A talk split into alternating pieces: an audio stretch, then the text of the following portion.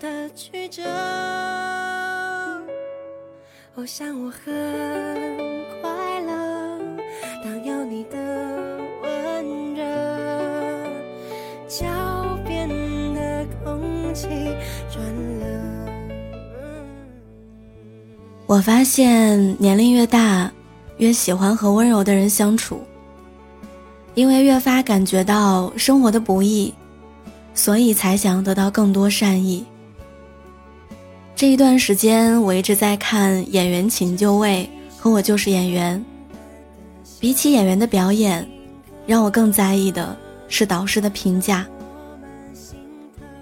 有一些导师直言直语，丝毫不留情面。我坐这儿看这个，是如坐针毡。演技不行，就别来祸害大家了。我觉得演戏就算了吧，还是好好唱跳吧。看着那些初出茅庐的演员，却被怼得哑口无言、眼眶泛红，说实话，我还觉得挺感同身受的，因为曾经的我，就是一个经不起批评的人。上学的时候，老师的几句打击能让我郁闷好几天；工作之后，前辈的几句调侃，我就能够打退堂鼓。当然，你做的不好，肯定有人批评，这是好事儿。而我真正害怕的是，那些批评和指责当中，包含着不相信，不相信你能变好，不相信你能成功，就直接放弃了你。当时的我想靠努力把每件事儿都做好，被认可，才捡回了自信，变得可以承受住一切打击，不会再轻易自暴自弃。而台上演出的那些选手，他们很幸运的遇到了一位导师，张颂文。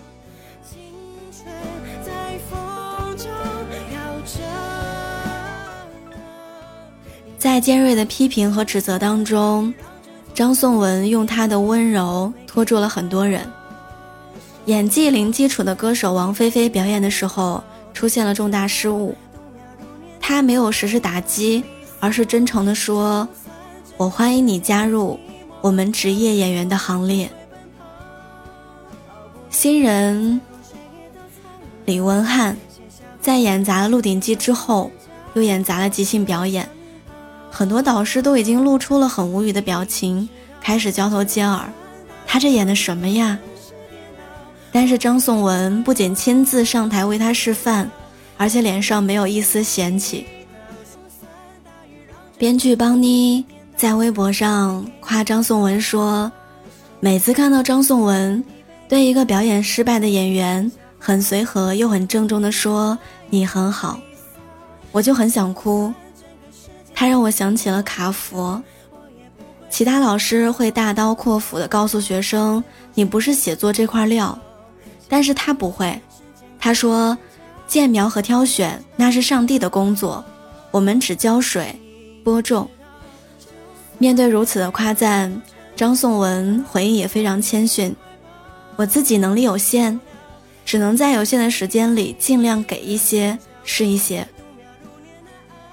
如果说批评和鞭策让一个人可以像一棵树那样向上生长，那么温柔就像是阳光和空气，它可以让你在严寒之中生存，让那些不被认可的梦想、不被祝福的感情、不被眷顾的孩子，不求大富大贵，起码能够平平安安的走完这一生。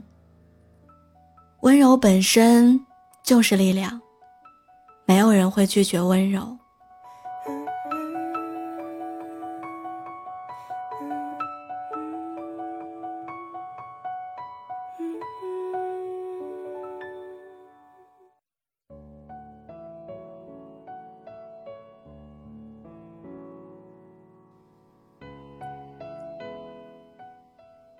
你知道吗？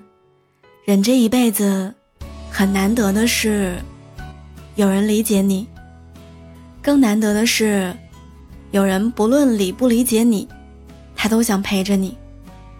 提起温柔，我能想到吴青峰，因为好朋友张悬随口说的一句“我的夏天过得很糟”，清风就为他写出了一首无与伦比的美丽，唱到：“我知道，当你需要个夏天，我会拼了命努力。”当好友拍戏烫伤的时候，烧伤的时候，清风心疼的为他唱：“你的痛我不能代替多一点，但我多想时间能走得快一些。”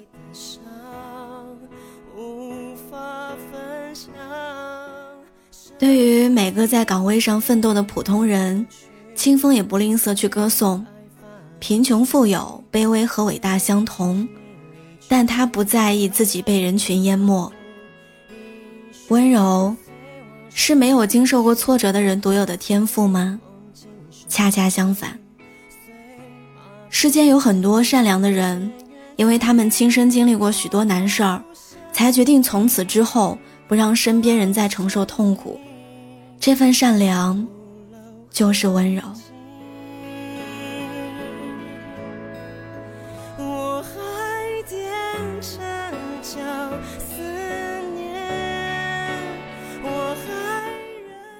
温柔是一种选择，是我看你哭了，我不会责怪你哭声太大，也不会一次次去逼问你，揭开你的伤疤，而是给你递上纸巾，坐在你旁边，等你哭够了，带你去吃饭。前段时间我翻知乎的时候，看到这样一个问题：宝贝和宝贝儿的区别在哪？有一个很高赞的回答是这样的：这世事太痛苦，我能给你多一分宠爱，就会多给一分。这仅有的一点点温柔，现在的你可能感知不到，但在某个至暗时刻，你不会轻易对这个世界绝望，因为你回忆起曾经有一个人对你特别温柔，特别好。生活真的没有想象当中容易，我们奔跑。跌倒，很多事情都会搞砸，尤其是二零二零年，很多人感受到了这个世界的恶意。去年我做了人生当中的第一场手术，躺在冰冷的手术台上，趁着麻药还没有起作用，医生轻轻地握了握我紧张攥拳的手。术后的经历基本上我都忘了，但那一双手的温度，我现在还记得。他曾在我最慌张的时刻，给过我一丝温柔。距离新的一年只有几天了，我想对你们说：你要储蓄你的可爱，坚守你的善良，你要变得勇敢。当生活越来越坏的时候，我希望你能越来越好。